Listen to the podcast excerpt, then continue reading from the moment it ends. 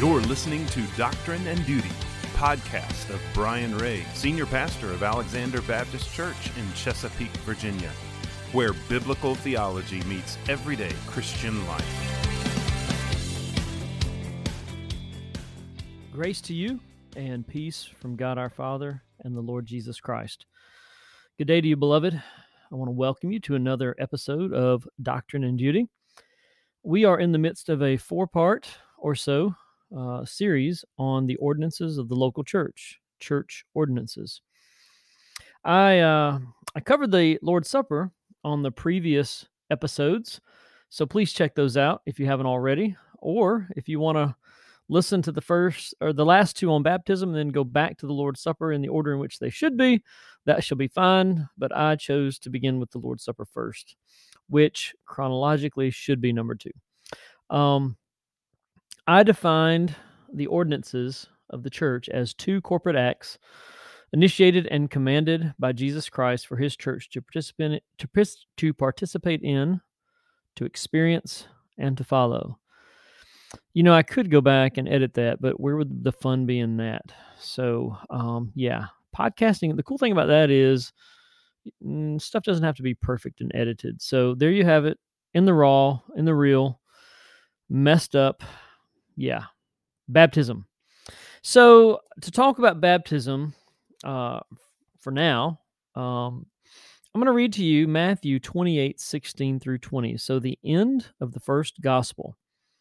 Now the eleven disciples went to Galilee to the mountain to which Jesus had directed them.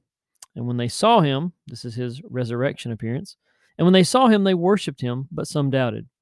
And Jesus came and said to them, All authority in heaven and on earth has been given to me. Go therefore and make disciples of all nations, baptizing them in the name of the Father, and of the Son, and of the Holy Spirit, teaching them to observe all things that I have commanded you. And behold, I'm with you always, even to the end of the age. So, right off the bat, we understand that baptism is commanded by the Lord Jesus Christ. Um, baptism was instituted by the Lord Jesus Christ. And, and, of course, now I hate to even have to qualify, right? Um, when I say baptism, I, I'm going to qualify it because there's probably a lot of different thoughts about baptism. I'm going to qualify it as believer's baptism, Christian baptism, biblical baptism. So, believer's baptism has been commanded by the Lord Jesus Christ. It has been instituted by the Lord Jesus Christ.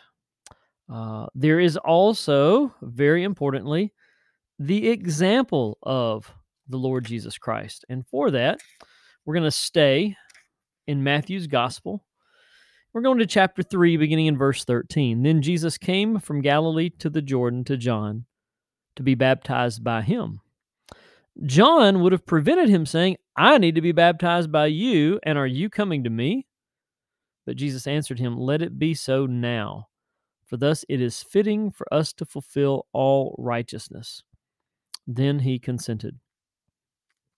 And when Jesus was baptized, immediately he went up from the water. And behold, the heavens were opened to him, and he saw the Spirit of God descending like a dove and coming to rest on him. And behold, a voice from heaven said, This is my beloved Son, with whom I am well pleased. So, here we have an ordinance of the church, a church ordinance, that has been commanded by Christ, that has been instituted, initiated by Christ, and now we have the actual physical, literal example of the Lord Jesus Christ. And some would say, now, why would Christ be baptized? He didn't get saved. He's perfect. He's sinless. He's the Savior. He's the one who makes baptism possible, available. So, why would Christ be baptized? Um, excellent question. I have I'm sure there are lots of answers and lots of theologians and scholars would like to give their own opinion, but that's not their podcast, it's mine. We call those people commentators. And sometimes what they say, well, they sound like commentators. I thought you would like that one. Now you can use that. Um, don't quote me though, because it came from somewhere else. Who knows where I got it from? So, purpose number one is that purpose number one for Jesus' baptism is that in his baptism, he identified with the people of God. He would ask us to do something that he also experienced himself. But also Jesus answered him and said, Let it be so now for now, for thus it is fitting for us to fulfill all righteousness. So Christ identifies with the people, but also it appears to be an act of obedience to the will of the Father. And then, third, uh, at the end of the passage, uh, we hear a voice from heaven that says, This is my beloved Son, with whom I am well pleased. So here we actually have the testimony of God, the testimony of heaven, the affirmation of the Father over the Son. And so, wow, there's a lot of information commanded by Christ, initiated, instituted by Christ, the example of Christ, and the purpose being that he would identify with the people of God, that this would be in submission to the will of the Father, and that this would be the testimony of the Father, his uh, both his affirmation and confirmation of the ministry and death and resurrection of the Lord Jesus Christ. So that lets us know right away uh, if Christ was baptized in obedience to the will of the Father, how much more so does it make sense for the people of God, those who've been redeemed by the Lord Jesus Christ?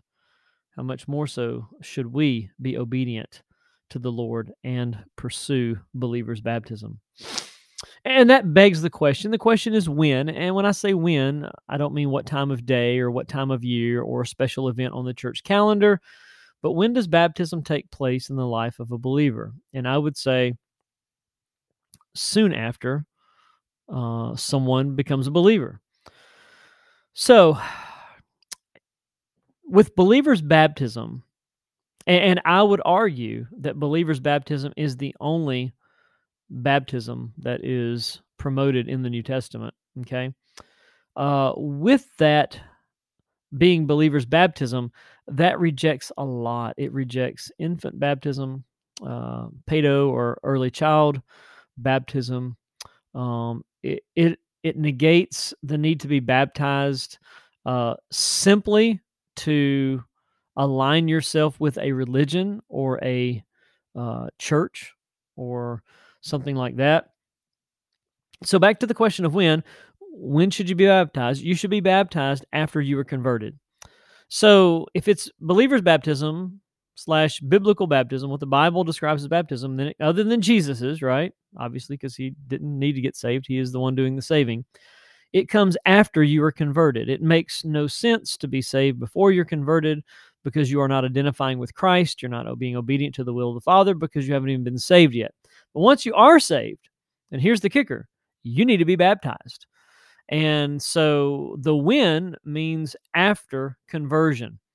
So we would reject infant baptism. We would, re- we would reject all forms of baptism that do not take place after conversion and as a sign of obedience and uniting with a local church. Now, uh, when we think about uh, believers' baptism, we understand that that is something that might be a little bit controversial with some religions or some denominations, but it's absolutely biblical. Uh, barring the baptism of Christ, uh, when we see people in the New Testament baptized, it's always after their conversion. And uh, other than that, uh, we would say that no other baptism qualifies. So that means if, let's say, you are sprinkled as a child or uh, poured over as a child, or well, I'm not sure what they call it. I know they pour, they take water in a cup or a hand and pour it over some babies in some religions, some denominations. I realize now that when I say pour over, you're thinking of your local co- coffee shop. But before there was pour over coffee, there was pour over baptism. And and what I would say is that none of those do anything. They're, they're not an obedience to scripture issue. That is a man-made tradition, and so we would re, we would reject that. It comes after conversion, after you're saved. So if you were poured or sprinkled or dipped or whatever, uh, none of that would be valid if it happened before your salvation experience, because it's after salvation that you are uniting with Christ uniting with the local church, you're identifying with Christ, you're being obedient to the will of the Father, and baptism is also a um, a symbolic thing, right? It it symbolizes you go down in the water, back up out of the water again. Oops, spoiler alert for the next episode. It symbolizes the death, burial, and resurrection of Christ, which um, Paul wrote uh, to uh, the Corinthian church about. Okay, so really, Really important. All right. So, uh, when after conversion. So, if you're out there, here's the duty part. If you're out there and you were dipped or poured or sprinkled or whatever you call it, um, and then you got saved after, and you've somehow thought that that that baptism you had before Christ came into your life was valid, I would say to you it is not valid. As a matter of fact, once you come to know Christ and you embrace the reality and the veracity, the truthfulness and the accuracy of Scripture, you're going to want to be baptized. In other words, we don't typically at the church here have to convince people to be baptized if they were baptized prior to coming to know Christ. Most people, through the Word of God and the Holy Spirit, they realize, whoa, my baptism is not valid. It was not a believer's or a biblical baptism. And so I think I need to get baptized. And we say, Tell us your story. And they tell a story, and we say, You're right. Your theology is correct. You need to be baptized as a sign of your commitment to and connection with the Lord Jesus Christ post conversion. Okay, so there's a lot of doctrine and a little bit of duty. Now, on the next episode, oh boy, is it going to be fun. So join us again on the fourth and final installment of uh, church ordinances, the Lord's Supper, and baptism.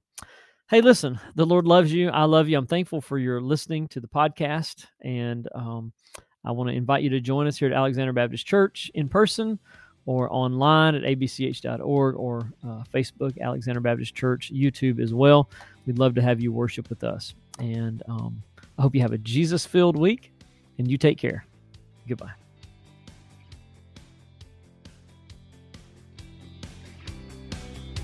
You've been listening to Doctrine and Duty, a podcast of Alexander Baptist Church, located at 4316 Pamela Court, Chesapeake, Virginia. Join us Sundays at 10 a.m. and find us online at abch.org.